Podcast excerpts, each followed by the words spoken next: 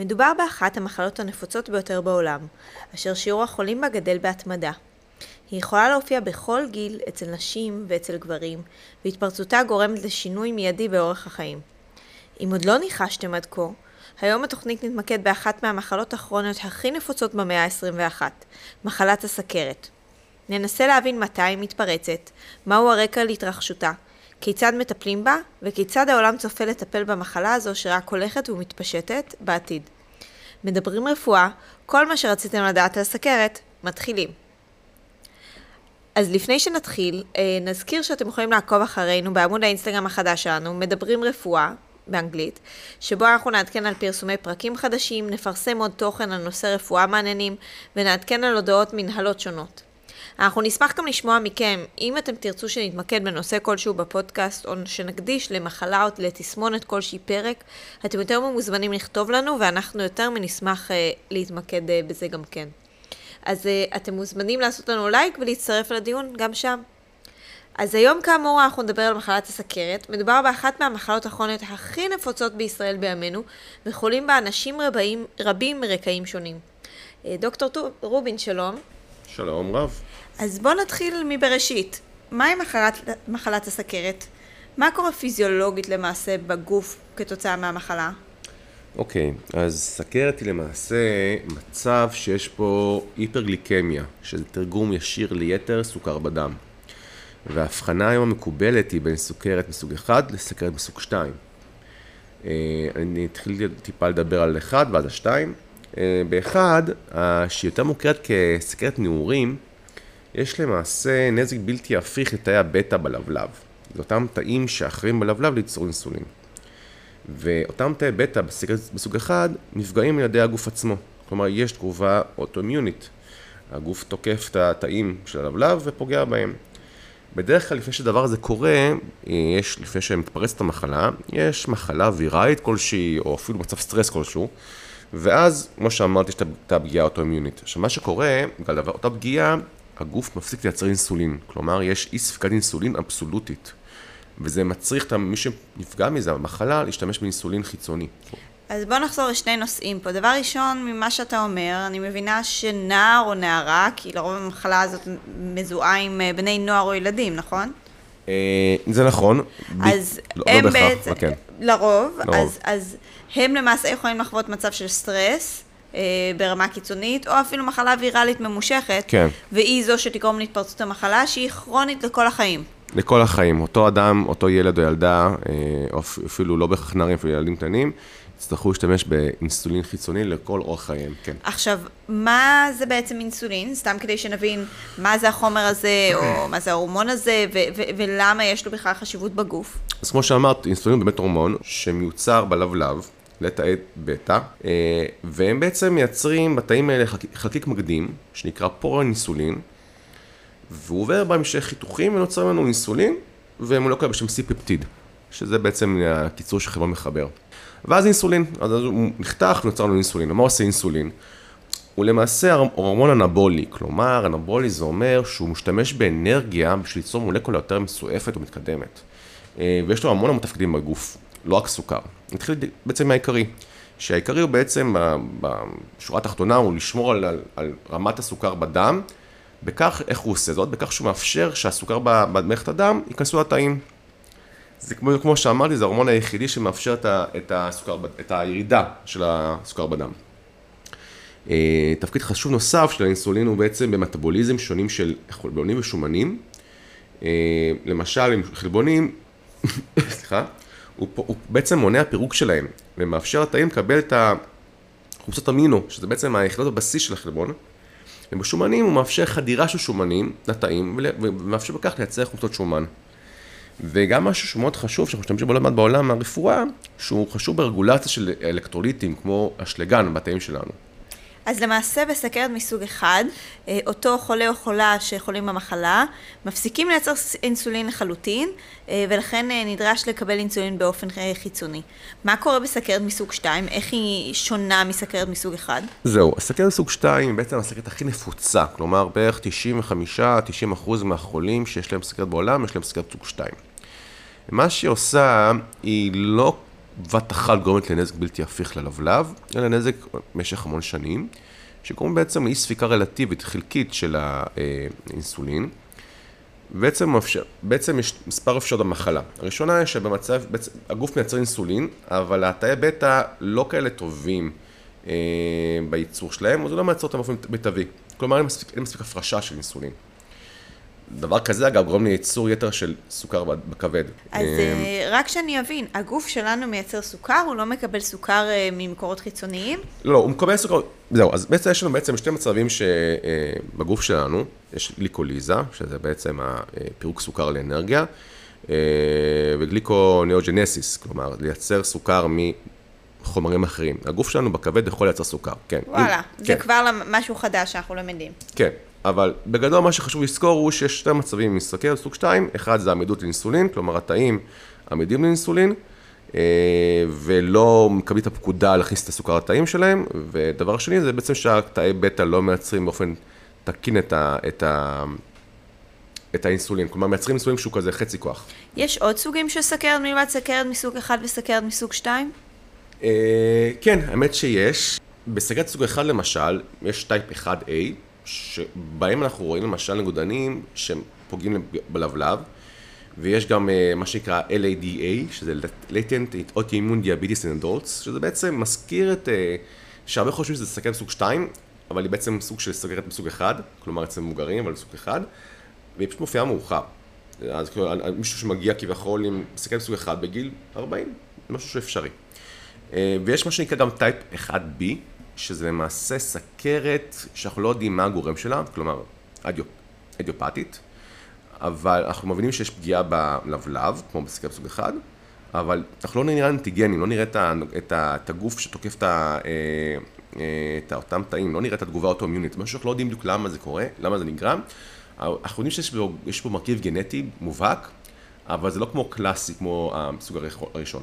ויש גם סכרת הריון, נכון? זו גם כן אה, מחלה שחוזרת אה, בקרב נשים בהריון. כלומר, למעשה סכרת הריון היא סכרת זמנית, שנובעת מהשינויים ההורמונליים בגוף, ובניגוד לסכרת מסוג 1 וסכרת מסוג 2, אה, לאחר תום ההריון, האישה אמורה, על פי רוב, כמובן שיש מקרים יוצאי דופן, לחזור למשק סוכר תקין בגוף, היות והשינויים ההורמונליים שהיו לה במהלך ההריון עברו, ולכן גם ייצור האינסולין חוזר, או לחילופין, יכולת קבלת האינסולין בתאים חוזרים אה, ל, ל, למצב הטבעי שלהם. בטח, כן, בדיוק. למרות ש... כאילו, ואם זה נשאר למשל, אם כאילו, אחרי הלידה רואים שהאישה עדיין סכרתית, אז זה בעצם מוגדר כטייפ 2, כסכרת מסוג 2.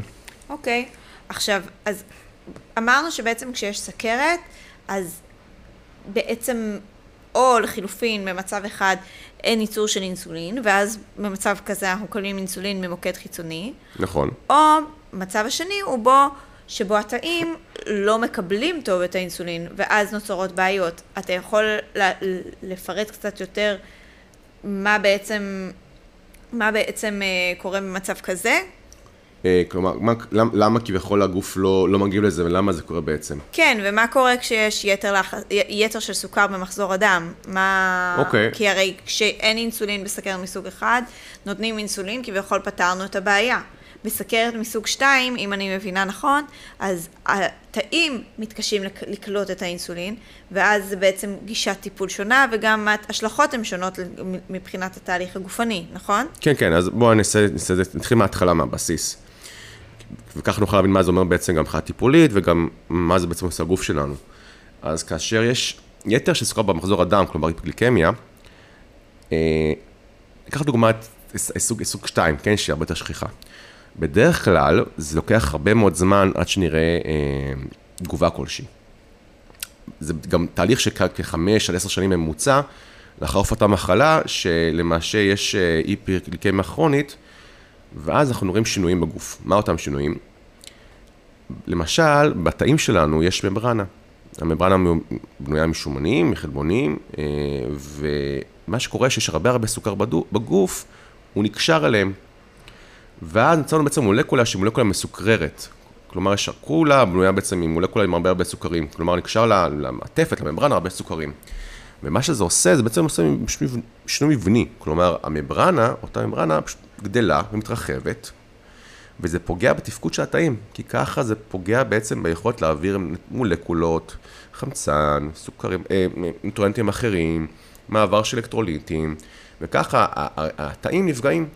כלומר, הפגיעה, העובדה שהתא לא מסוגל לקלוט אה, את האינסולין כמו שצריך, גורמת לאיזושהי תגובת שרשרת, כן. נקרא לזה ככה, אה, שמשפיעה על כל הגוף. כן. אה, ונוצרת אותה, אמרת, מולקולה מסוכררת?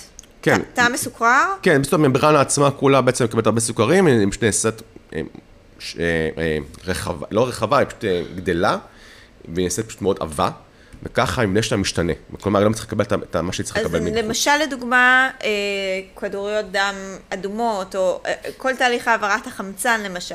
כן, למשל. אם זה מסוקרר, אז אנחנו יכולים לקבל פחות חמצן לגוף, מה כן. שפוגע בתהליכי הצמיחה וההתחדשות של הגוף, בדיוק. למשל. בדיוק, למשל, בפצע, אה, למשל יש פצעים, אז רוצים שאחרי שיש, נגיד, חתך באצבע או ברגל. שזה תאי עור, לדוגמה, נכון? למשל, כן, למשל. אז יש תוצר, יש מערכת תקין של, בעצם של, של, של היבנות מחדש של הרקמה, של אותה תאי אפיטל, אבל ברגע שאין מספיק חמצן או נוטריאנטים, או, או אפילו מולקולות שקשורות לתיקון הזה, לא מצליחות להגיע לנקודה הזאת, בגלל כל כך הרבה סוכר באזור הזה, שמונע ממנה, ממש מונע מכנית, פיזית.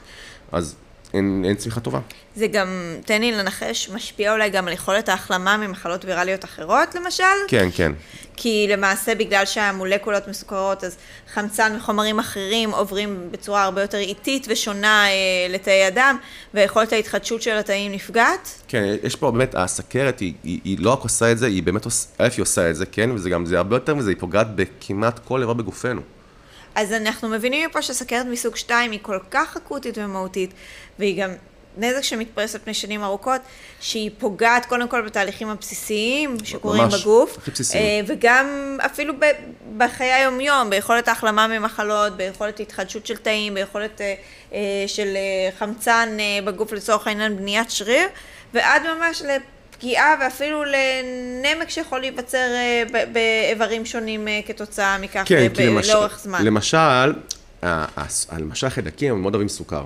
בשביל ליצור להם, לתת להם מקר פורה לגדול ולצמוח. אז למשל חולי סכרת אה, מתקדמת, הרבה יותר רגישים למחלות וזיהומים, ויש להם רוב זיהומים שיש להם, למשל האור, פני העור והפצעים שלהם. וואלה. למשל כמו פסאודומונס, למשל חיידק שמאוד אה, קיים הרבה אצל, אצל הרגליים של מטופלים. שהוא קיים באופן כללי, אבל הוא נטפל כן, בעיקר לחולי סכרת, כי שם יש לו קר פורה, אה, לצמוח גם על בסיס, דרך אגב, הסוכר הרב שיש בדם, נכון? נכון, אנחנו נדבר על זה גם מה זה עושה בהמשך, ומה הנזקים ומה ההשלכות, אבל בגדול כן, יש, יש, לה, יש הרבה השלכות קשות לחולים של סוכר בסוג 2, גם סוג 1 כמובן, כי זה אותו דבר מבחינתנו, אבל כן, יש הרבה, הרבה סיבוכים, כי כל איבר בגוף נפגע, כל איבר בגוף.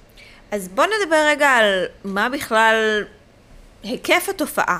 כמה ישראלים חולים במחלת הסכרת מסוג 2 אה, אה, נתמקד היום, והאם יש איזושהי נטייה לחלות במחלה בעולם המערבי, שבו אנחנו יודעים התזונה היא יותר מועשרת סוכרים ויותר מעובדת ויותר, אה, פחות נקרא לזה טבעית או בריאה או ים תיכונית? אוקיי, okay, אז יש לנו מעולה. אה, כמה ישראלים. אז בעצם, אם נדבר על האחוזים, אז כמו שאמרתי, בערך 95-90% מהחולי הסכרת הם חולים אה, של סוג 2. עכשיו, בשנת 2009, אוקיי, המחקר מאוד גדול שנעשה בתקופתו, ודווח כי 9.7% מהאוכלוסייה הבוגרת מעל גיל 18 אה, חולה במחלת הסכרת, שזה בישראל. מדובר בנתון שהוא זהה יחסית לשכיחות בארצות הברית שהוא סביב 10.5. אה, עכשיו, לפי הדוח האחרון של ה-OECD, שהתפרסם בינואר, סליחה, 2023 על ידי משרד הבריאות והכנסת. אנחנו לא מיקום כזה טוב, האמת, אה, לעומת שאר העולם, שאר ה-OECD. זה בעצם הדוח שהוצג אה, לראש הממשלה בנימין נתניהו אה, ממש לפני כמה שבועות, נכון? כשהוא אמר שהוא הופתע לגלות שהמצב כל כך חמור. כן, כן. אנחנו בעצם ממוקמים במקום השישי, כלומר, כלומר מהכי הרבה מקרים של סכרת, אנחנו במקום השישי, מבין מדינות ה-OECD שיש להם שכיחות מאוד גבוהה. שמעלינו זה רק פורטוגל, גרמניה, טורקיה, וכמובן ארה"ב ובסוף, טור... ובסוף מקסיקו, שהם uh, בטופ. Uh, עכשיו, מה שמעניין, גם חילקו את זה אצלנו, שהמחלה מאוד שכיחה, בעיקר בקרב חולים למגזר uh, הערבי. Uh, בקרב היהודי, כשדיברו בז- בזמנו על אה, אה, אה, מגזרים שונים, אז זה מה שמעניין, אין כזה הבדל בין החרדים ל- ל- ליהוד, בין חרדים שהם, אה, בין יהודים חרדים ליהודים שהם חילונים, מבחינת השכיחות. אה, יש מעט יותר חרדים שחולים אה, במחלה מחילונים, אבל הוא בהפרש של כ-2% בממוצע, זה לא כזה הפרש גדול. כך שלמעשה אפשר אולי לחשוב או להסיק שיש גם איזשהו אפקט גנטי, או שכביכול יש קבוצה מסוימת במחלה בגלל איך שהגוף שלה בנוי יותר רגישה למחלה, או לחילופין בגלל היבטים סביבתיים, נכון? שגורמים לכך שהמחלה תהיה יותר נפוצה בקרב אה, מגזר מסוים. כן, כן, זה אה, באמת, זה סביבתיים, תרבותיים כנראה גם, זה גם גנטיים, אפי גנטיים, שזה משהו אומר, משהו שמשפיע על גנטיקה מבחוץ, יש הרבה הרבה אה, סיבות למה זה נגרם, וכמובן תזונה, תזונה מערבית היא תזונה שהיא גורמת לנו להרבה מאוד מחלות ותחלואות. רק ש... רק ש... אבל שנבין למשל, מדברים על תזונה, מערב... תזונה מערבית, קחי למשל את אירלנד וליטא, שם אחוז החולים בסכרת הוא, הוא ממש נמוך, באירלנד הוא 3.2 אחוז ובליטא הוא 3.8 אחוז, זה הרבה פחות. אני חושבת שכשאנחנו חושבים על מדינה מערבית, אז מערבי זה יכול להיות באמת הרבה מאוד פרמטרים. אה, יש גם דיון איך בכלל עושים את החלוקה הזאת בעולם של ימינו, לא רק בהיבטים של רפואה, אלא בהיבטים כולליים אחרים של מדעי המדינה. אבל אני חושבת שזה גם מודעות לכמה התזונה השמנה, הרוויה בשומנים ובסוכרים, אה, זאתי שאנחנו מכירים אולי משנות ה-80 וה-90, עד כמה, ובכמויות המזון למשל שאוכלים, עד כמה זה באמת מרכיב שהוא דומיננטי בתוך התזונה, ולכן איך אנשים חיים את היומיום שלהם. כולנו יודעים אה, אה, שבכל סיור בארצות הברית אנחנו רואים את המנות הגדולות שמגישים, את התוספות של הגבינות שעולות על כל דבר, הגבינות השמנות, או לחילופין סוכרים, אה, גלידות, אה, מתוקים, מזונות מעובדים. אני חושבת שזה מאוד בולט בארצות הברית, אבל דווקא מעניין שאתה מראה פה מדינות אחרות, דוגמת פורטוגל, אה, טורקיה, גרמניה. מקסיקו, גרמניה. זאת אומרת, יש פה ערב רב של מדינות, אני יכולה לשער בדמיוני, שוב, שכל מדינה כזאת יש לה איזושהי תרבות ותזונה אחרת, אה, ולכן זה, אני חושבת, כנראה גם מודעות מאוד מאוד גדולה בציבור. גם, וגם אה, יש פה את ההתייעלות תורשתית, נדבר עליה מיד, שהיא מאוד חשובה פה. אבל כן, זה בגדול אין ספק שהתרבות והתזונה פה היא מאוד משפיעה, נדבר על זה למה זה משפיע גם. זו מחלה שהיא נחשבת יותר, אה, נקרא לזה נשית או גברית? כלומר, האם יש יותר גברים או נשים שאנחנו צופים שחולים במחלה הזאת? זהו, אז באופן, באופן, אה, לא, אה, לא יודע אם מפתיע או לא מפתיע, זו מחלה שבעיקר יותר גברים חולים בה, שהוא נתון עקבי גם בסכרת מסוג 1 וגם בסכרת מסוג 2. אה, היה מחקרים שלא מעט שנעשו בנושא הזה, והאחרון בהם צוטט ש... שעשו, לקחו פול של הרבה מטופלים ומטופלות, וראו שמתוכם כ-14.6% מהגברים באותו אה, האוכלוסייה היו עם סכרת מסוג 2, לעומת 9.1% מהנשים. אה, גם מצב של פרסכרת, שהוא כלומר דם סכרת, הוא שכיח יותר באופן משמעותי אצל גברים מנשים. אך משהו מאוד מעניין הוא, שזה, שרואים את זה באופן גורף גם במחקרים רבים מאוד, כשנשים יש להן סכרת, הן הרבה יותר חולות, אה, יש להן הרבה יותר סיבוכים מהמחלה מאשר גברים. יותר, יותר, לא, יותר יש להם יותר נטייה לקות במחלות לב, יותר אה, נטייה לחלות במחלות כל- כליות, יותר נטייה לקות בשבץ מוחי. אה, וזה דווקא נתון מעניין, כי אנחנו יודעים, גם מחקרים אחרים, שנשים יותר מוגנות ממחלות של קרדיו-וסקולריות, מחלות, מחלות לב וכלי דם. אך למרות זאת, למרות שיותר מוגנות, כשיש להן סכרת הן יותר חולות. אז זה, זה די מעניין פה, כי אנחנו רואים שאנשים חולות פחות בסכרת, אה, הן חולות פחות במצב שהוא פרה-סכרת, כלומר, או הן פחות רגישות למצב הזה, או לחילופין הן יותר, אה, נקרא לזה, אה, מחונכות לתזונה אה, מסודרת שהיא נטולת סוכרים, כנראה שזו האופציה הראשונה. אה, ו... לא, לא, לא, זה לא רק זה האמת, זה גם עוד משהו, אני חושב, כאילו, זה, זה, זה, זה יש הבנה שיש גם, שיש הבדל בעצם בהורמונים שלנו בין הגברים לנשים. אז נשים למשל, ההורמון שלהם פרוגסטרון, אסטרוגן, הרבה יותר מגן עליהם מסיבוכים. מצד שני, כשיש מחלה סכרת, היא לרוב מה שנקרא מטאבוליק סינדרום, מחלה מטאבולית. היא סינדרום מטאבולי שפוגע בהרבה דברים בגוף שלנו וגם במשק ההורמונלי שבגוף שלנו. וברגע שיש את הפגיעה במשק ההורמונלי, למשל הפגיעה בייצור של, או בכמויות של אסטרוגן או פרוגסטרון, אז אותן נשים בעצם לא מוגנות במחלות האלה כמו פעם, וככה הן יותר רגישות. וגם תזונה, כן, כמובן. בסדר, אז בגלל זה הן חולות פחות, אבל ברגע שהן לא מוגנות כמו שציינת, אז ההשלכות עליהן הרבה יותר גדולות אה, ויותר משמעותיות. כן, כן. אה, זה ואז... מעניין מאוד דווקא את זה.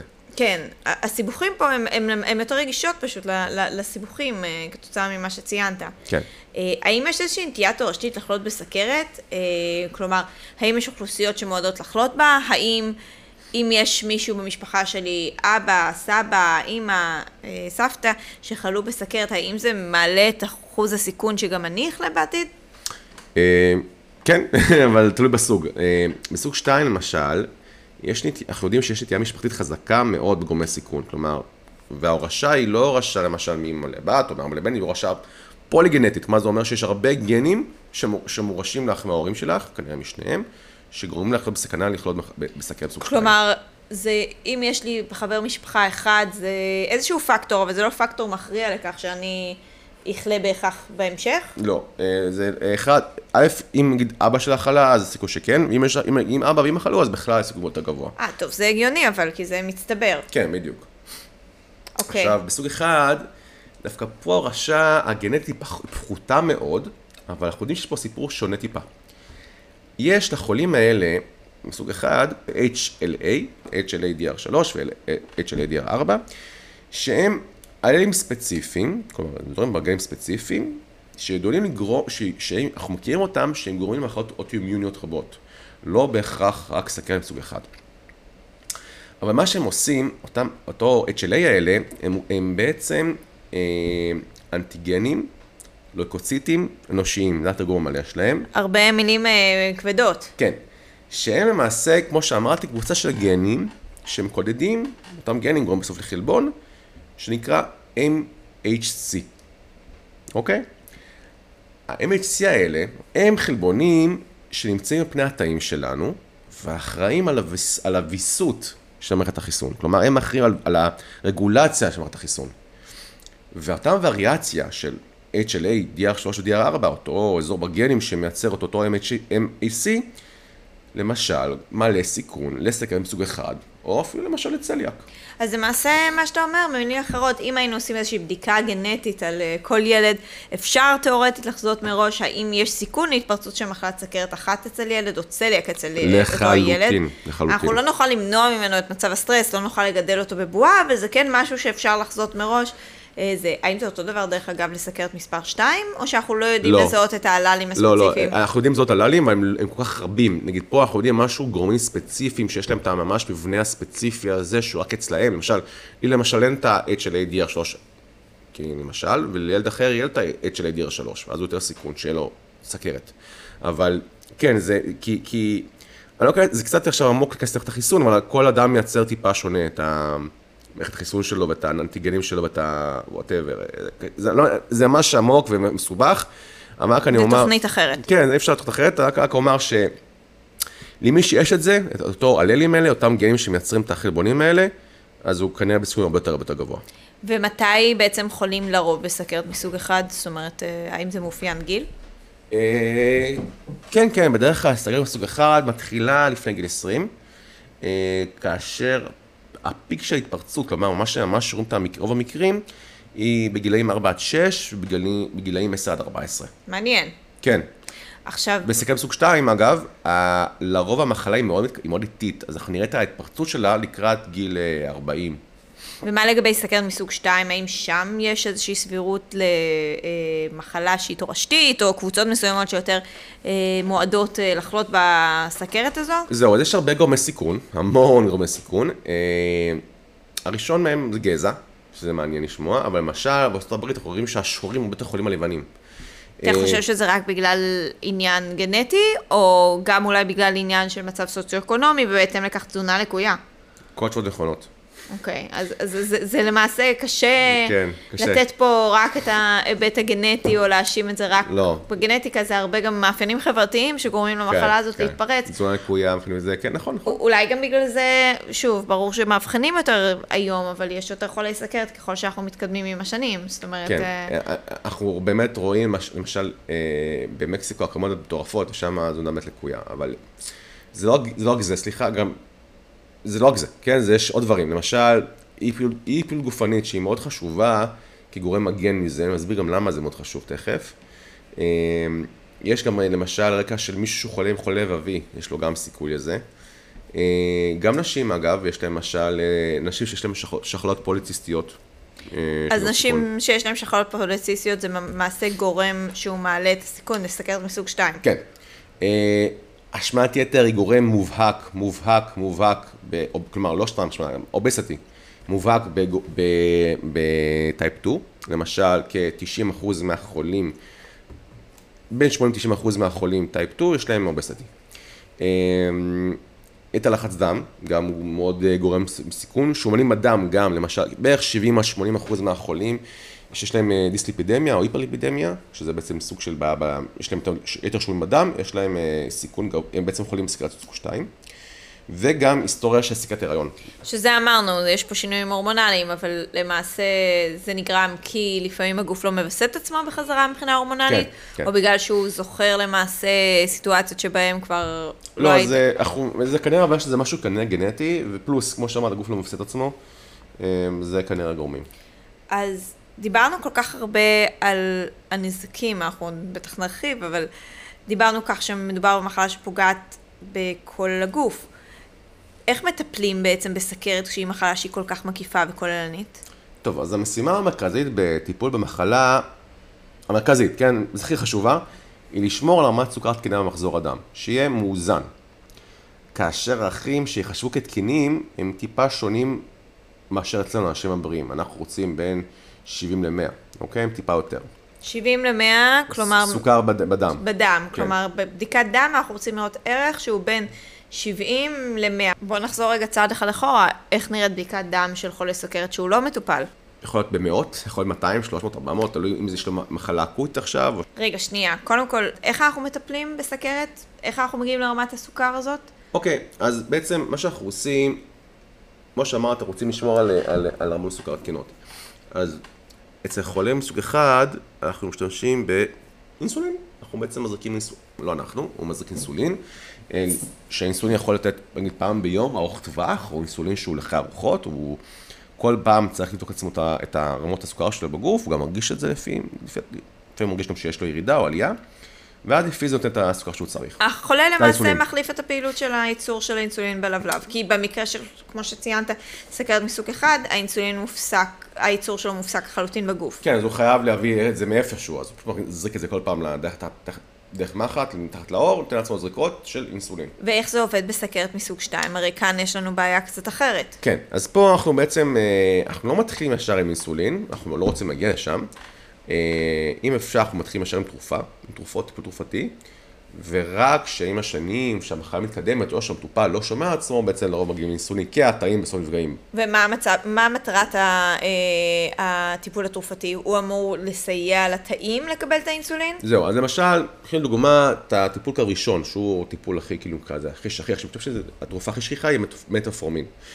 שמה שהיא עושה, למשל, היא גורמת לאינסולין להיות יעיל יותר, וכך מורידה את אותה התנגדות לאינסולין בתאים. דרך כל מיני, מודיפיק... כל מיני מודיפיקציות שהיא עושה על התהליכים המטאבוליים של האינסולין. היא גם משפיעה על נזימים מסוימים שמורידים את היצירה של הסוכר בכבד, והיא משפרת את היכולת, היא בעצם עונה גם את היכולת שלה מי יספוג את הסוכר.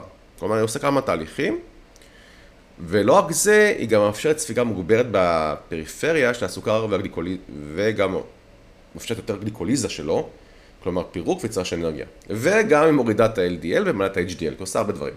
כלומר, היא מסייעת בכל מיני פרמטרים שונים שהמטרה שלהם היא לאפשר את ספיגת הסוכר בתאים, להוריד את רמת המולקולות המסוכררות למעשה, כלומר שהן לא יהיו מאוד מסוכררות, אלא אולי קצת פחות מסוכררות. כן. אמ, וה-LDL וה-HDL, אני משערת זה כדי LDL ו-HDL זה רמות כולסטרול. כן, כן, זה הליפו, זה, זה כאילו low density lipids או high density lipids, ה-LDL זה כאילו הכולסטרול הרע, ה-HDL זה כולסטרול. ולמה זה חשוב בסכרת? אוי, אני אסביר על זה מאוד, מה שנקרא, קודם אמרתי מילה שנקראת מטאבוליק סינדרום, או תסמונת מטאבולית. בעיקרון, אה,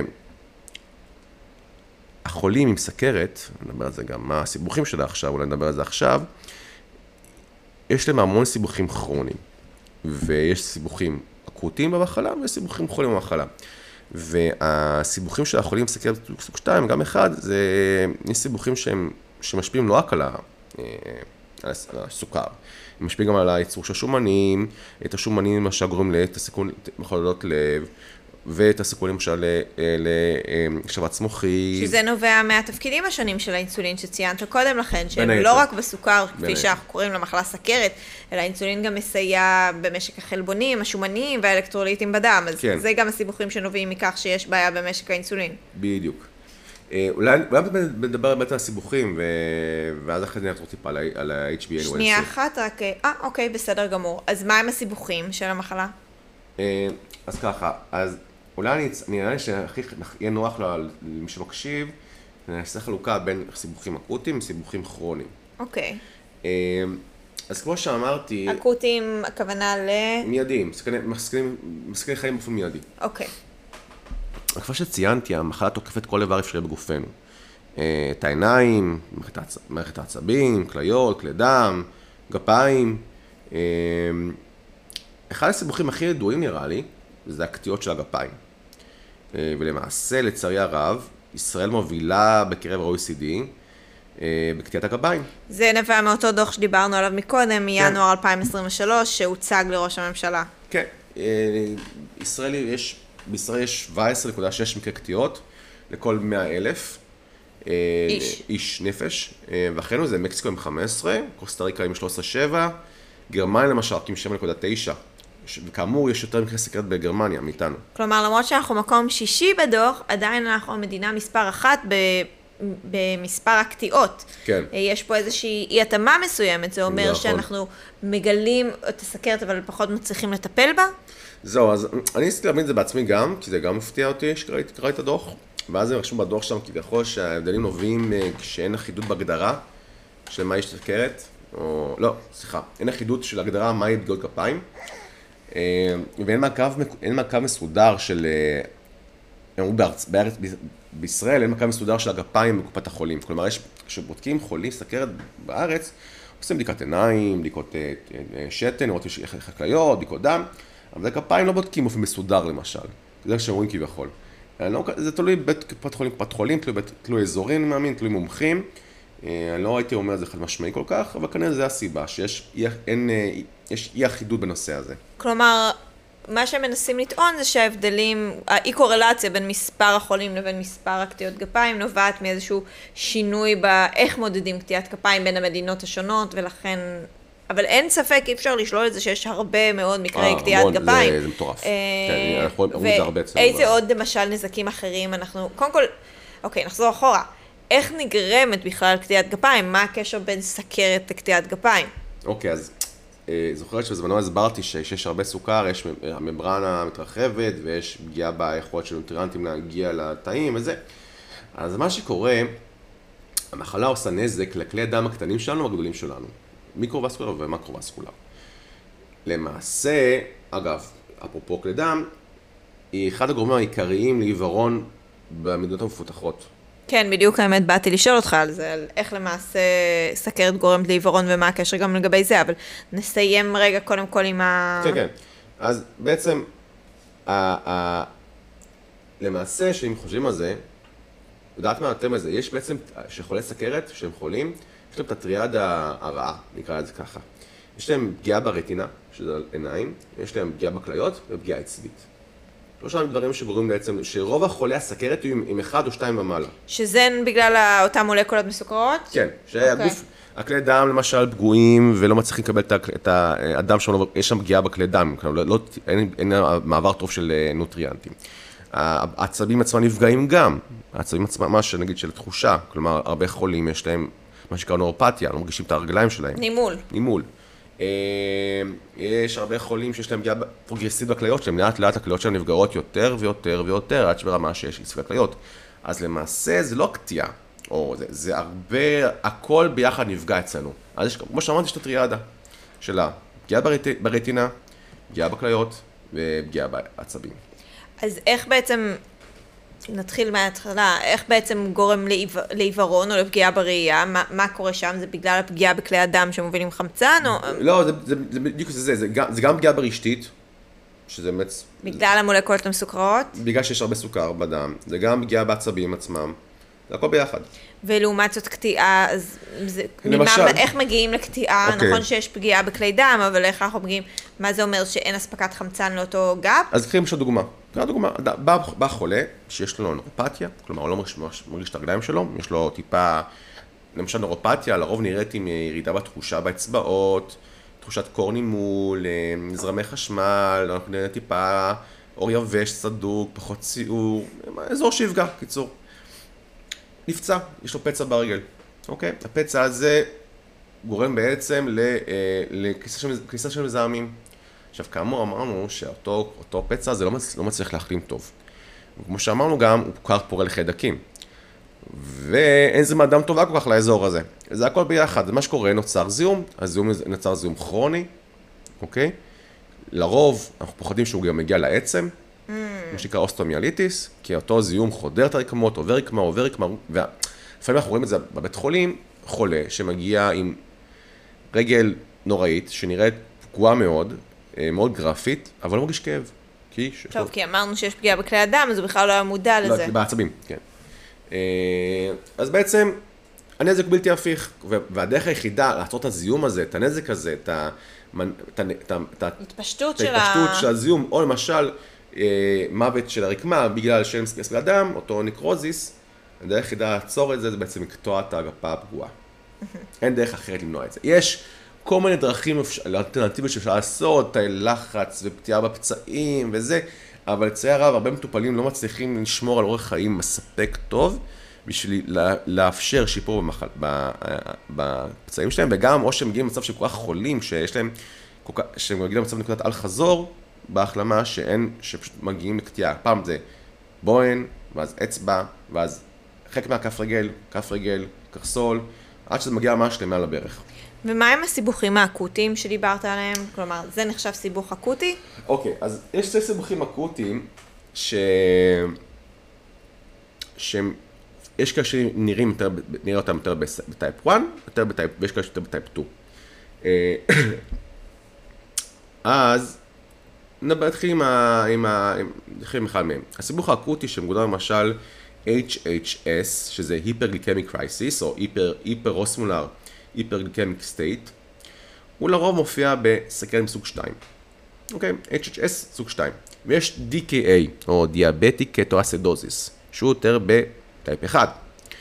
ויש עוד משהו שנקרא גם היפוגליקמיה, כלומר פחות סוכר בדם, שזה לרוב אצל מישהו שמשתמש באינסולין לא נכון, שהוא ממש מוריד את הסוכר שלו בדם.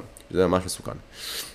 בוא, נפ- בוא, בוא נתחיל אה, לדבר עליהם. פרה פרה. פרה פרה, כן, הרבה הרבה הרבה הרבה נתונים, הרבה שמות.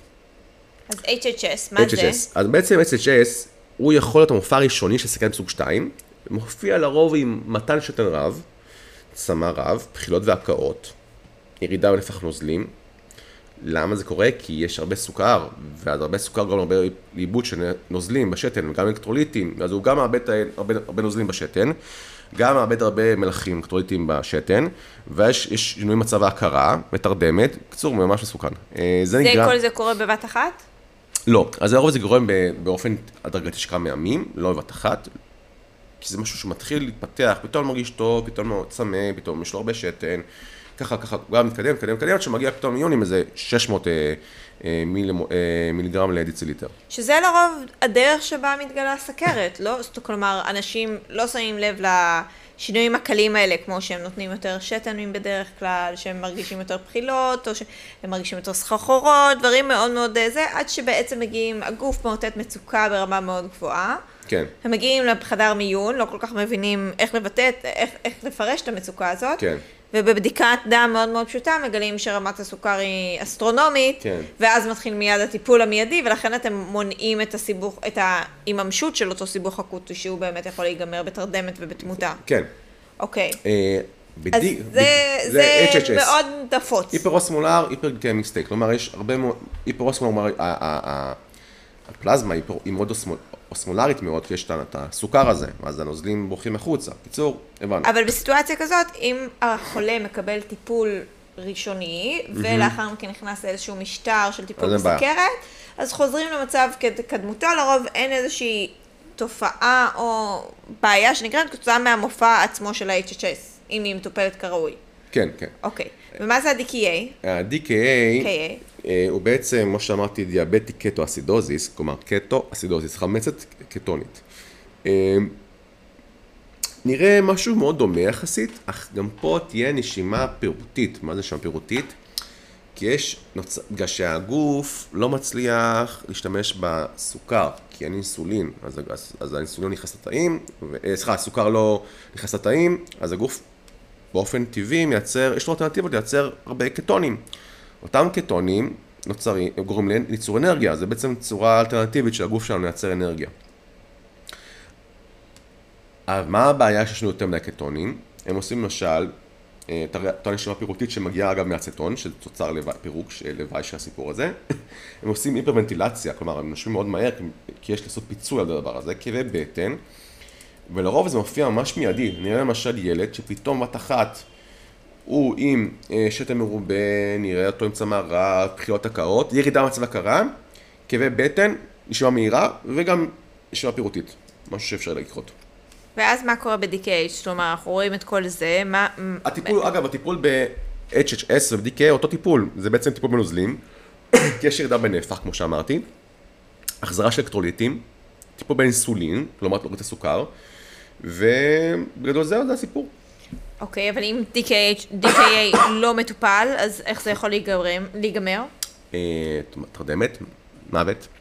כלומר, הן מאוד מאוד דומות, אנחנו רואים, אה, שתי כן, התופעות כן, האלו. בשני המצבים יש לנו יותר מדי סוכר בדם, פשוט הגורם גורם טיפה שונה. אה, בשניהם התוצרים טיפה שונים, אבל אותו נזקים, אותם אפשרויות, כן. אוקיי. רק, רק מה שחשוב להבין, שב-DK יש לנו בעצם מה שנקרא אה, אסידוזיס, יש לנו חמץ מטאבולית, שזה בעצם, כמו שאמרת, הגוף מנסה לייצר, ואז הוא גורם להיות יותר חומצי, ו...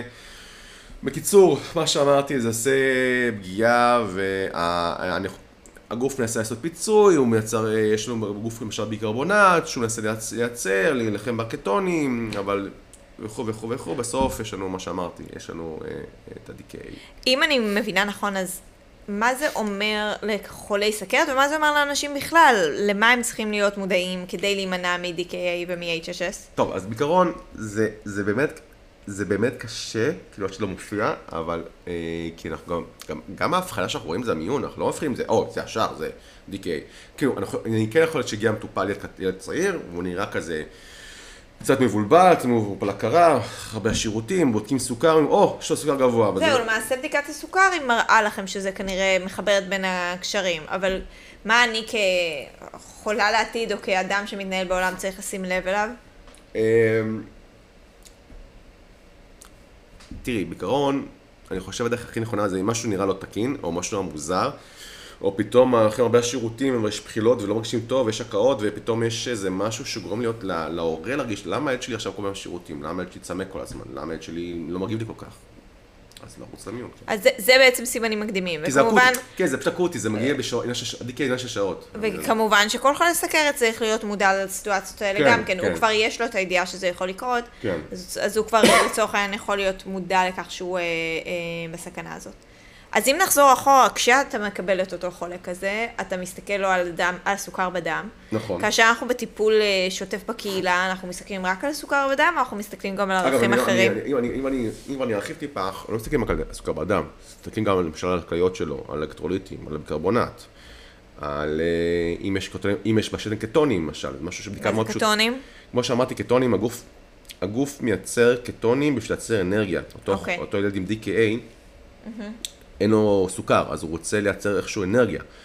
אז הצורה האלטרנטיבית היא בעצם יצר של קטונים, ואז אנחנו נראה אותם הרבה פעמים בשתן גם. אז בעצם אנחנו נראה... אה, תמונה כוללת כן. שתגרום לכם אה, להגיע למסקנה שאכן החולה חולה במצב הזה ספציפית. נבדוק גם אה, pH, נבדוק גם ספירת, נעשה גם ספירת דם, מקגן, נבדוק גם את ה... HbA1c שלו, שאגב, מה ששאלת... אז מה זה HbA1c, כן. ואיך הוא מלווה אותנו אם בכלל במהלך ההסתכלות על סכרת? כן, אז... אחד, אה, בוא נתחיל מההתחלה ונדבר על, על זה בעצם בעצם. אחד הדברים העיקריים שעוזרים לנו בקהילה לעקוב אחרי חולי סכרת זה בעצם HbA1c, שזה בעצם המוגלובין A1c, שזה בעצם הסוכר נצמד למוגלובין. המוגלובין בעצם מה שהוא עושה, הוא מעביר, הוא כדור דם אדומה, שיש בתוכה המוגלובין, שבתוכה יש אה, חמצן, והחמצן מגיע לרקמות. אוקיי? זה מאוד פשוט, כמו בסדרה אלה החיים. יש את האדם, את האדום שמעביר חמצן. זה רק לילדי דור איקס נדמה לי, כן. אה, או- או- וואי, לא... היה כזה- כיס לא- מאח- לא כזה- יודעת אם ילדי דור Z היה כזה מכירים. כיסים כזה מאחורה נראה לי, כן, אני בגב. זוכרת, זה עם כזה חמצן קטן, ככה נכון. הוא- הם הולכים כזה וזה. עכשיו, לא, לכדור דם אדו- אה, אדומה יש אורך חיים של שלושה חודשים בערך. וככה זה מאפשר לנו להבין, לראות מולקולות שיש להם עליהם סוכר. כי כשהסוכר נצמד אליו, הוא נקרא HB, N1C, כלומר, אה, אה, זה מולקולה מס- מסוכררת, יש עליה הרבה הרבה סוכרים, ואז, ואפשר לבדוק אותה. וכמו שאמרתי, יש לה אורך חיים של שלושה, חודשים, אז אנחנו בעצם יכולים לראות את, את מאזן הסוכר של המטופל למשך שלושה חודשים אחורה. זה בעצם נותן לנו בעצם תמונה כוללת, לא נגיד, אוקיי, אתמול היה לו סוכר אה, 100, ושלשום היה לו סוכר 200, ולפני יומיים היה סוכר, אה, לא יודע, 70, אבל זה לא נותן לי את התמונה הכוללת, האם לאורך התקופה הזאת של הטיפול, או בכלל, האם הוא בעצם מאוזן. אז אותה מולקולה כן מאפשר להבין את זה, כי אני בעצם מסתכל בערך תקופה ארוכה מאוד של שלושה חודשים. ואנחנו רוצים למשל שה... אה, אה, שה-HB, NMC שלנו יהיה בדרכים מסוימים, מה אוקיי? הערכים הרצויים? אה, אצל אדם שהוא בריא, הערכים הרצויים הוא מתחת ל-5.6 אחוז. אצל אנשים שהם אה, עם פרס סכרת זה לרוב, לרוב נראה 5.7 עד 6.4 אחוז. ואצל אצל חולי סכרת נראה ערכים של מעל 6.5 אחוז. אנחנו רוצים שחולי סכרת יהיו מתחת ל-7 אחוז. אז אם אנחנו קצת מדברים, אתה ציינת פה איזשהו מושג שציינו אותו, אבל לא התייחסנו. מה זה אומר פרה-סכרת? כלומר, זה אדם שהערכים שלו הם כפי שציינת, יש עוד מדדים? לא, כן, אנחנו למשל, אדם, למשל, כשבודקים את הסכרת, למשל, בדיקה פש- פשוטה, אנחנו רוצים שלפני האוכל, בבוקר, נהיה נגיד בין 70 ל-100, לאדם נגיד מבוגר, כן? אה, שזה בין, אדם, סליחה, אדם סכרתי, סליחה. אדם סכרתי רוצים שזה בין 80 ל-130. אדם, אדם אה, בריא בין 70 ל-100. נכון. בסדר? זה מה שאמרנו בערך. ש- ושלאחר, ונגיד אדם סכרתי של אחרי אוכל יהיה לו מתחת ל-180. אז איך אנחנו מזהים מי נחשב פרה-סכרת? זה, מישהו, זה בעצם מישהו שבין ה-100 ל-130. אוקיי, כלומר, אם בן אדם הולך ועושה בדיקות דם שגרתיות, ומגלים לו שהסכרת שלו היא בין 100 ל-130, אחרי צום. אחרי צום, ולרוב גם יעשו בדיקה של... HbN1C, ויראו שהיא בין ערכים, 5-7 עד 6-4, אז יגידו שיגדירו אותו כאדם שנחשב פרה-סכרתי, כן. ובהתאם ייתנו לו טיפול... זהו. אז זהו, אז פה, זה, זה, זה מה שמעניין. אדם פרס-סכרתי הוא עדיין לא חי סכרת. נכון. הוא בסכנה לחיות בסכרת. כלומר, הוא על הגבול, הוא על בדיוק הגבול. לפני ברגע שאדם חי הקצה. סכרת, ה- זה מחלה פרוגרסיבית, היא לא תעצר, היא לא, ת- זה מחלה כרונית, לא, לא מבריאים ממנה. אפשר לעצור אותה, אפשר להאט את ההתקדמות שלה. אבל כשיש פגיעה, יש פגיעה. אז מה שעושים במצב כזה, גם אגב, זה מה שעושים אצל חולי סכרת בכלל, אנחנו עושים שינוי, שינוי, זה לא רק שינוי של תרופות, זה שינוי הוליסטי, כלומר, של שינוי של תזונה, של אורח חיים, אה, כלומר, מנסים להחזיר את הגלגל אחורה, כן, כדי לא להגיע למצב שתהיה פגיעה בלבלב שמובילה לכל התופעות כן, של... אנחנו רוצים תזונה מאוזנת עם הרבה סיבים, אנחנו רוצים פעילות גופנית, אנחנו רוצים להפסיק את העיש- להפסיק עישון מי שמעשן, כי אה, עישון אגב מצריך לידם. וגם ככה יש לנו, הוא גם ככה עישון הוא גור- הוא גורם מאוד משמעותי בנוירופתיה של חולים, בכלל חולים, אז גם זה וגם סכרת בכלל זה סיבה להם סיבה. אז בעצם עושים כל מיני תהליכים של להפסיק, להפסיק את זה. עכשיו, אתם אומרים, למה, למה רדת במשקל זה כזה חשוב? כי, זאת אומרת, לא, לא כל האנשים שיש להם אה, השמנת יתר יכולים, לא, לא, יותר נכון מישהו יגיד, אני יכול לחיות בכלל בסכרת בסוג 2, עדיין להיות רזה. נכון, זה אפשרי, אבל זה מאוד, לא הרבה, לא הרבה חולים, כאילו, לא הרבה אה, רזים יש להם טייפ 2. למה זה? כי ההשמנת יתר היא הגורם העשיר לעמידות לאינסולין. אנחנו יודעים- עכשיו למה? זה בגלל התזונה של אנשים שהם לוקחים? כי אם לדוגמה יש אנשים, ו- וקיימים אנשים, שהם בעלי השמנת יתר, אה, ועדיין שומרים על תזונה יחסית אה, תקינה, זה פשוט מרכיב גנטי מסוים שגורם להם לצבור שומן אה, במידה כזאת או אחרת. אז, אז למה, למה אנחנו מקשרים בין שני הגורמים האלו? אוקיי, אז מעבר להיבט הסטטיסטי? כי מה שקורה כשיש השמנת יתר, אצל כולם, כן? אצל כולם באופן כולל, יש באופן טבעי עלייה בחומצות שומן החופשיות בדם. בפלזמה, יותר נכון, אוקיי? הדם מורכב גם מפלזמה. בפלזמה יש לנו, יש לנו דם שזה בעצם מורכב מפלזמה ומתאי דם אדומים. פלזמה זה כל, כל שאר הדברים. זה יכול להיות האלקטרוליטים, ויכול להיות חלבונים, ויכול להיות שומן. אז למשל, דם שיש לו ממש אובסטי אמיתי, מה שנראה, זה נראה שיש לנו הרבה מאוד שומן בדם. ואותו שומן בדם פוגע ביכולת של אותם אה, אה, אה, תאים לקבל את האינסולין, ממש להיקשר לאינסולין, ולהכניס את התאים, את הגלוקוז לתאים שלו. זה מאוד, צריך להבין את זה, הסוכר, יותר מדי שומן, כמו שיש לנו סוכר, ממסך, הוא פוגע ביכולת להעביר נוטריאנטים לתאים. במקרה הזה הוא פוגע ביכולת של אינסולין להיכנס ל... להיקשר לתא, וככה יגרום לזה ש... מה שעושה בעצם אינסולין במיקרו, בתאים, ברגע שאינסולין נקשר לתא, אז יש משאבות, ממש מבנה כזה של משאבה, של אה, תעלה, שיוצא לפני השטח ופותח, נקרא גלוט, אוקיי? למשל גלוט 4, והוא מאפשר לסוכר להיכנס לתאים פשוט. הוא ממש כאילו פותח דלת חדשה, שהיא רק לסוכר, והוא מאפשר לסוכר להיכנס לתאים. אז מה שעושה שיש, אם יש הרבה מאוד סוכר, או הרבה מאוד שומן, הוא פוגע באינסולין כאשר לתאים האלה, לאותם רצפטורים.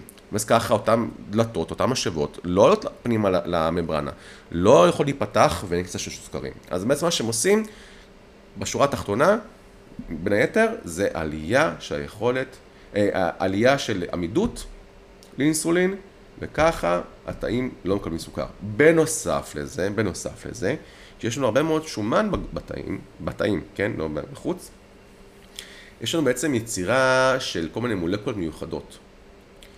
והם עושים כל מיני תהליכים. בתהליכים האלה, בין היתר, יש ירידה באותם גלוט 4. אז בעצם אנחנו גם מייצרים, מונעים מהתאים, מהסוכר כנס לתאים, וגם אנחנו לא מייצרים מספיק דלתות של גלוט 4. אותם, מש... אותם אה, משאבות, אותם, אה, לא משאבות, אותם... אה, מעברים. מעברים, כן. אז אנחנו גם מונעים מהסוכר להיכנס פנימה, וגם מונעים מהיכולת שלו להיכנס פנימה. אנחנו עושים שתיים ממחיר אחד.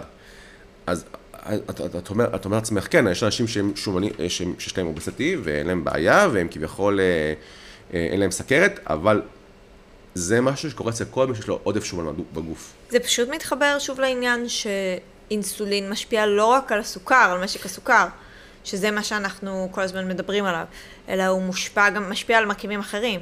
כן. ולכן, השמנת יתר, הייחוס שלה לסכרת, נכון, זה נובע גם בהיבט של התזונה, אבל זה נובע גם בהיבט של עודף השומן שיש בדם לאותו אדם שהוא נמצא בהשמנת יתר. ו- ולכן השיוך פה הוא לא כל כך משנה לצערנו מה תהיה התזונה של אותו אדם שנמצא בהשמנת יתר, עצם העובדה שהוא במצב כזה כבר מעלה את הסיכון שלו למחלה. כן, ברגע שאתה בהשמנת יתר, אתה יש לך עודף שומנים, יש לך שינויים מטאבוליים בגוף, ולאחרונה יש לא מעט אזכור על טיפול תרופתי, הורדת משקל. אותן uh, תרופות, האוזומפיק ותרופות uh, אחרות, הססקנדה, uh, זה למעשה תרופות שהן ניתנות כזריקות, נכון? כן. עכשיו, אלה... אנחנו לא ניכנס כרגע לאיך התרופות האלה פועלות, אבל אלו תרופות שלמעשה נבעו מלכתחילה כתרופות לטיפול בסכרת, ורק לאחר מכן נעשה בהם שימוש אחרי שראו שהן עוזרות להוריד במשקל, אז הסבו את השימוש בהם והפכו אותם לתרופות להורדת משקל להמונים. בדיוק. בעצם מה שהיא עושה, התרופה הזאת, היא בעצם אנלוג של איזה הורמון שיש לנו בגוף, שהיא משפיעה על רמת הרעב שלנו. בכך היא גורמת לנו לחשוב להיות שבעים. אנחנו שבעים, פחות אוכלים, פחות צריכה קלורית, ירידה במשקל. אה, היא גם אחראית על שחרור האינסולין בגוף שלנו, כאשר יש רמות סוכר גבוהות, והיא גם עוזרת לגוף שלנו לשחרר אינסולין למחזור הדם. זאת אומרת, היא ממש, גם אם יש מישהו שיש לו סוג 2 שהוא כזה לא יעיל בייצור אינסולין שלו, אז היא עוזרת לו, יש לו כזה פוש. אוקיי, okay, אבל פה אפשר להעלות איזושהי שאלת אה, ביניים, אולי לפרק אה, אחר. מה קורה כשלוקחים תרופה שהיא מיועדת למחלה שמשפיעה, שנובעת מהשפעות הורמונליות על הגוף, ונותנים אותה לגוף בריא, כלומר, זהו, אז זה, מעניין, זה אז משהו שלא חקרו. דווקא זה מעניין שאת אומרת, לא, האמת שדווקא זה מעניין שאת אומרת, כי דווקא התרופה הזאת ספציפית, היא לא משפיעה, אה, אם יש רמת סוכר תקינות בדם, היא לא תגרום, היא לא תגרום לאובר פעילות או משהו של התאים. אבל, אבל השאלה היא, אם אדם הוא שמן, אז זה, כלומר, בעל עודף משקל, כנראה שיש לו עודף שומנים בדם ועודף סוכרים בדם, כן. גם אם הוא לא מוגדר סכרתי, כן, ואז יכול להיות ש... זאת אומרת, זה, זה גם יכול, יכולה להיווצר פה בעיה ושינויים הורמונליים, לא? לא, נכון, לא, לא בדיוק, כי מה שהיא עושה היא, זה שאלה- ממש טובה, אני אסביר למה. כי בעצם מה שהיא עושה, היא משפיעה רק על רמת הסובה, כמו שאמרתי, כלומר, אנחנו לא, אנחנו לא רוצים לאכול יותר, וכשהיא משפיעה על האינסולין, היא משפיעה רק כשיש סוכר גבוה. כשיש סוכר תקין, לא תשפיע, תרופה. כלומר, לפי מה שאתה אומר, לא אמורה להיות השפעה אם אני לוקחת אוזמפיק או אה, ססקנדה, למרות שאני לא סכרתית, נכון. לאורך זמן. כן. כלומר, זה לא אמור לשנות את התהליכים ההורמונליים בגוף שלי, לא. או... יפה. היא משפיעה רק כאשר יש סוכר גבוה בדם. עכשיו, אם דיברנו על השינויים... אה, והיא עושה משהו גם, גם אה, חשוב. אוקיי. גם חשוב דווקא. כמו שאמרתי, יש לנו הורמון שנקרא גלוקקרון, שהוא בעצם ההורמון ההופכי של אינסולין. שהוא בעצם גורם לכך שיהיה לנו יותר סוכר במחזור הדם. אז מה שהוא עושה, הוא מונע את זה. איך אתה מעריך, אם אתה יודע בכלל, יש היום, זה חלק מהסט הטיפולי שנותנים לחולי סכרת, אותם זריקות? כן, כן, כן, אז זהו, אז זה, מש... אז, אז זה בעצם, כי בעבר היו נותנים רק טיפולים תרופתיים, לא היו בהכרח, היו שולחים את אותו החולה לדיאטן אה, או למאמן כושר, ושהם יבצעו את התהליך של הירידה במשקל לבד. זה לא היה חלק מהסל תרופות שהיו ממליצים אה, ל- ל- לחולה לקחת. כן, כן, כן, אז בואו נדבר על זה, האמת זה שאלה ממש טובה, כי בעצם זה לא רק ורק, זה גם וגם. וצריך להבין, זה לא, כי זה טיפול טיפה יותר הוליסטי. עכשיו, התרופה הזאת, מה שהיא עושה, היא בעצם, אה, כמו שאמרתי, אנלוג של GLP-1, סוג של תרופה שמשתמשים שם המון שנים לפני זה, בהמון תרופות אחרות. ומה שהיא עושה, כמו שאמרתי, היא חשובה מאוד. אבל אנחנו למשל רואים אותה היום יש תרופה חדשה שאושרה לאחרונה על ידי ה-FDA, שנקראת אה, אה, מונג'רו, אה, שם יש לה טירזפיד, סליחה, טירזפטיד, שהיא ניתנת כזריקה פעם, פעם, מתחת לאור פעם בשבוע.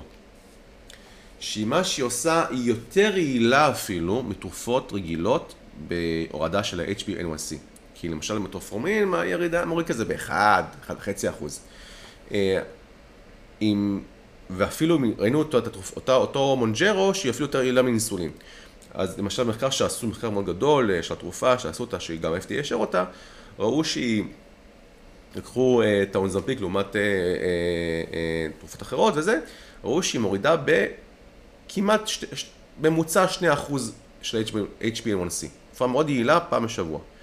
אה, אז, ויותר מזה, היא אפילו יותר יעילה במוזמפיק, מאותה תרופה שדיברת עליה. שקיימות עכשיו. כן.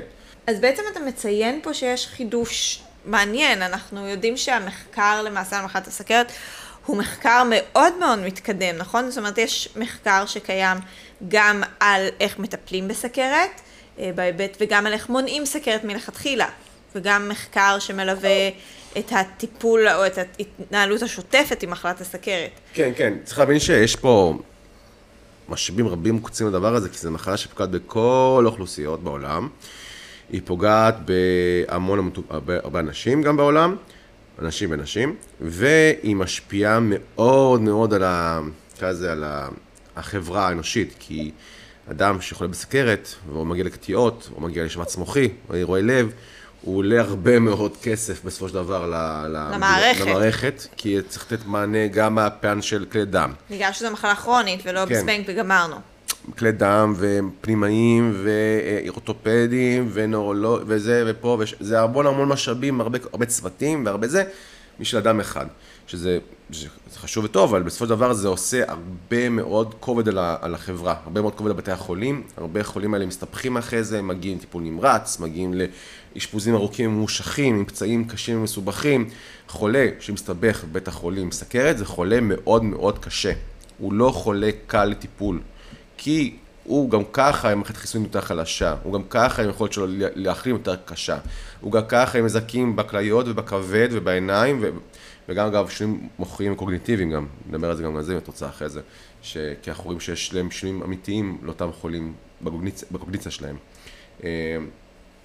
אה, אז יש הרבה מאוד מחקר שנעשה בנושא הזה, אם זה בגילוי מוקדם, ש... כי אם, אפשר, אם גילויים את זה מוקדם, אפשר לעשות את- ההתקדמות של המחלה, כי שוב, היא מחלה פרוגרסיבית, היא מתקדמת, מתקדמת, מתקדמת, ואז בום, מתפרץ קשה, וגם חולים סוג 2, שהם מתקדמים, מתקדמים, בסוף מגיעים למצב שהם נזק בלתי הפיכים ב- נגיד בכליות שלהם.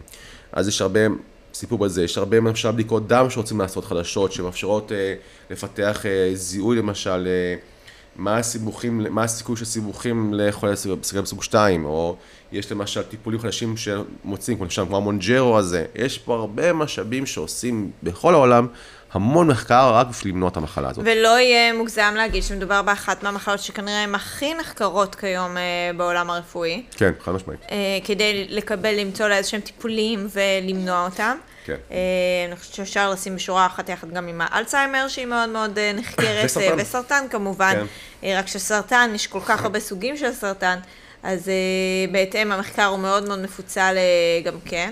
תראה, וגם תכלס בגדול, די קל לטפל במחלה, המחלה עצמה, לא מסובך לטפל בה. יש לו את הכלים לטפל בה. הבעיה שקשה לטפל בטבע האנושי, או בבני אדם.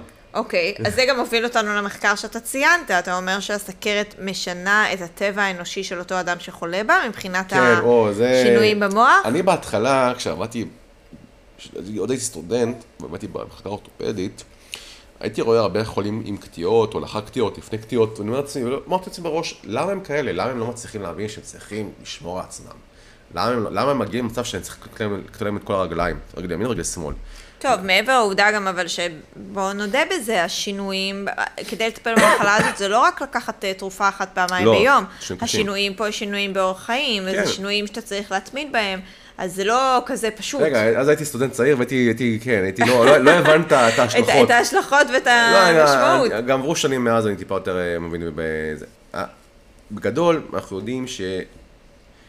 אמרתי, טוב, הם מסכנים, וזה מבאס, ואוקיי, עושים קטיעה, ואז, ואז הם חזרו אחרי זה עוד פעם, לעוד קטיעה, ועוד קטיעה, ואיזה סיבוכים. היו חולים חוזרים, מה שנקרא. המון, המון, המון מהחולים הקשים הם חוזרים, ולא עוברים קטיעה אחת, עברו כמה קטיעות. זה, זה איום ונורא.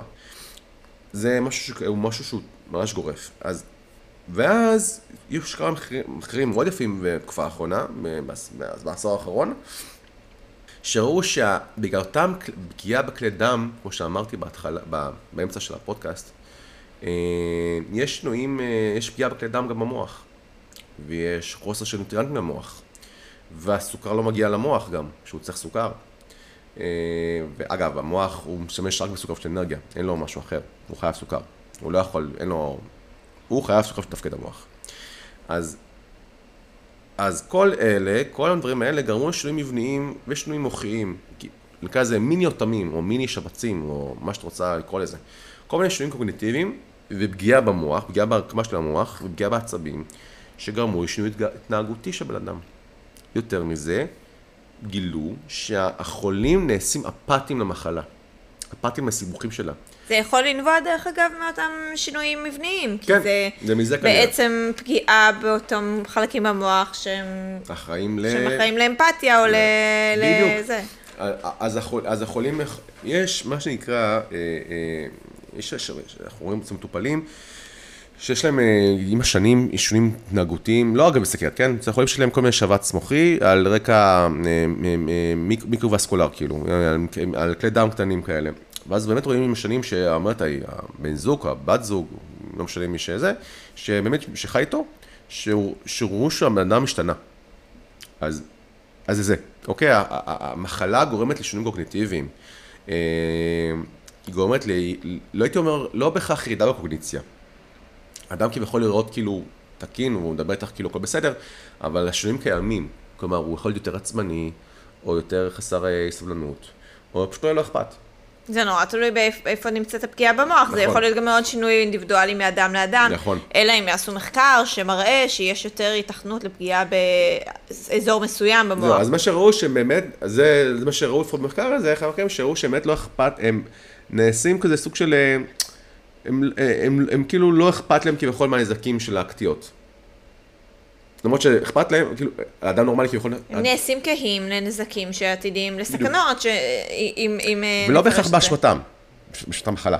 זה אשת המחלה, למעשה, ואי וזה הטיפול בה. משהו שגרם לי מאוד פתאום לשנות את התפיסה שלי כלפי החולים. הרבה יותר חמלה, והרבה יותר כאילו לנסות לעזור להם, ופחות כאילו לשפוט אותם. שאני חושב משהו חשוב לכל רופא, פחות לשפוט יותר, חמלה. אבל אתה אה, יכול להסכים איתי שאם הם היו מטפלים בעצם בזה בשלב יותר מוקדם, אז כנראה שזה כן. היה קורה, אבל אולי יותר מאוחר, ולכן לא. ההישנות של נכון. הקטיעות האלה לא הייתה קורית. או בכלל הנזקים. אם תופסים את המחלה מוקדם, מוקדם ממש, אפשר למנוע אותה. שזה במובן מסוים גם אומר ש... השאלה הבאה שלי, האם השינוי באורחות החיים יכול להיות אפקטיבי לאורך זמן?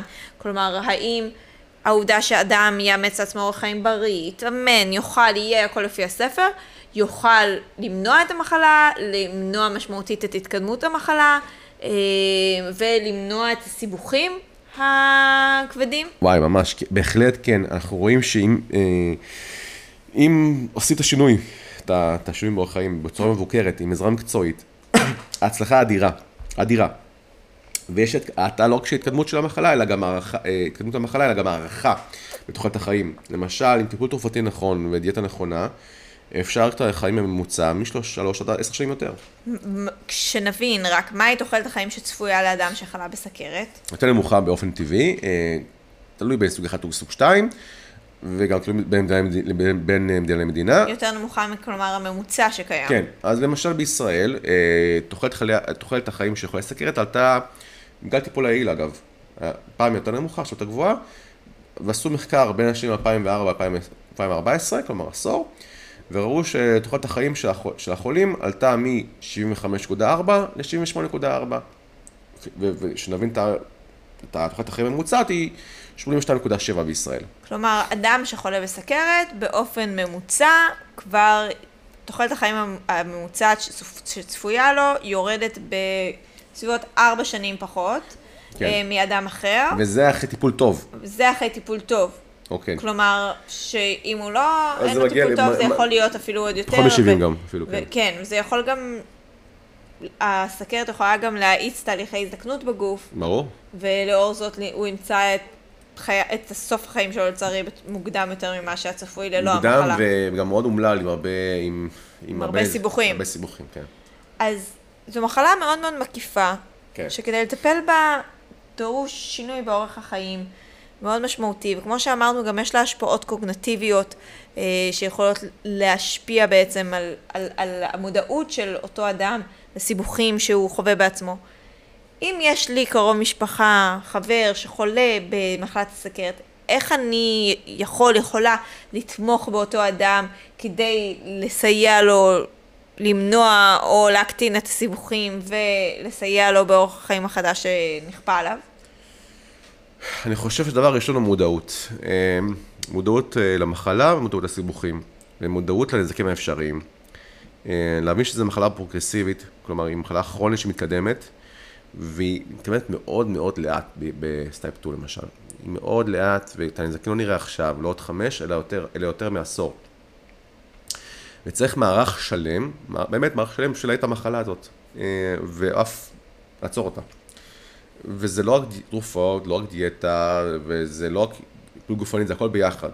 ואין מה לעשות, זה, זה, זה קשה. ולשנות אורך את החיים קצה לקצה, להיות אדם שאוכל בקושי פחמות או דברים מאוד מסוימים, לא לאכול אה, אה, לחם זה קשה מאוד בחיינו בעולם הערבי, לא לאכול, אור, אה, לאכול פחמות מורכבות, זה, זה שינוי משמעותי ממש, כאילו, באמת שינוי ממש משמעותי, והוא לא פשוט, הוא לא פשוט, אבל אני כן יכול להגיד למשל שבני משפחה למשל, שגרים עם, עם, עם הבן אדם, שיעזרו לו. גם בהבנה, בחמלה, וגם למשל, גם פיזית לעזור לו, למשל לראות כל ערב דוקטור כפות רגליים של המטופל. או לשנות למשל בכל הבית את התזונה למעשה, וככה או, אותו או אדם לא ירגיש שהוא left out, כלומר כן. הוא, הוא יוכל, כל המשפחה תעבור את התהליך יחד איתו, והיום יש כל כך הרבה תחליפים באמת, למשל, שמי שהולך לחנויות הטבע זה הרבה יותר נגיש, וכולם יכולים להרוויח כתוצאה מהשינוי. כן, ולא בהכרח זה משהו שהוא יותר יקר, נכון? כי רוב שתזונה אה, אה, בריאה יותר יקרה, לא בהכרח... היא שם... יותר יקרה, אבל זה, זה לא, זה, זה מספרית זה יותר יקר, כן, אין אבל, מה לעשות, כן. אבל הערך הוא הרבה יותר אה, גדול, וגם נכון. אין פה כל כך הרבה ברירה. אה, נכון. כאילו, אני כן, אני, אני אגיד את זה אמר מוסבגר, אני כן רואה אוכלוסייה, אוכלוסייה חלשה שלא מצליחה לתת טיפול תרופתי כמו שצריך, לא מצליחה לטפל בעצמה כמו שצריך, כי אין את היכולת ממש הכלכלית לזה. אה, שזה גם באמת, אבל לעשות שינוי לאכול אוכל טיפה יותר בריא זה משהו שהוא, לצערי הרב בישראל היום עולה כסף, אבל משהו שהוא אפשרי.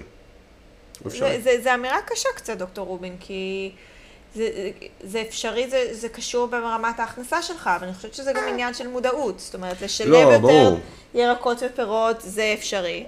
אה, תחליפים של, של אה, חיטה או של גלוטן, זה, זה יותר יקר ברמה זה- משמעותית. וזה הבעיה, בעצם עכשיו... אבל הנגישות גם, ו- וגם החשיבות של, של הנגשת אותם אה, מוצרים היא עדיין, לצערי, לא כל כך נכון, זה, גבוהה בחברה. זה בעצם הבעיה. אתה אומר עכשיו, אני עכשיו מוותר עכשיו על למשל על לחם.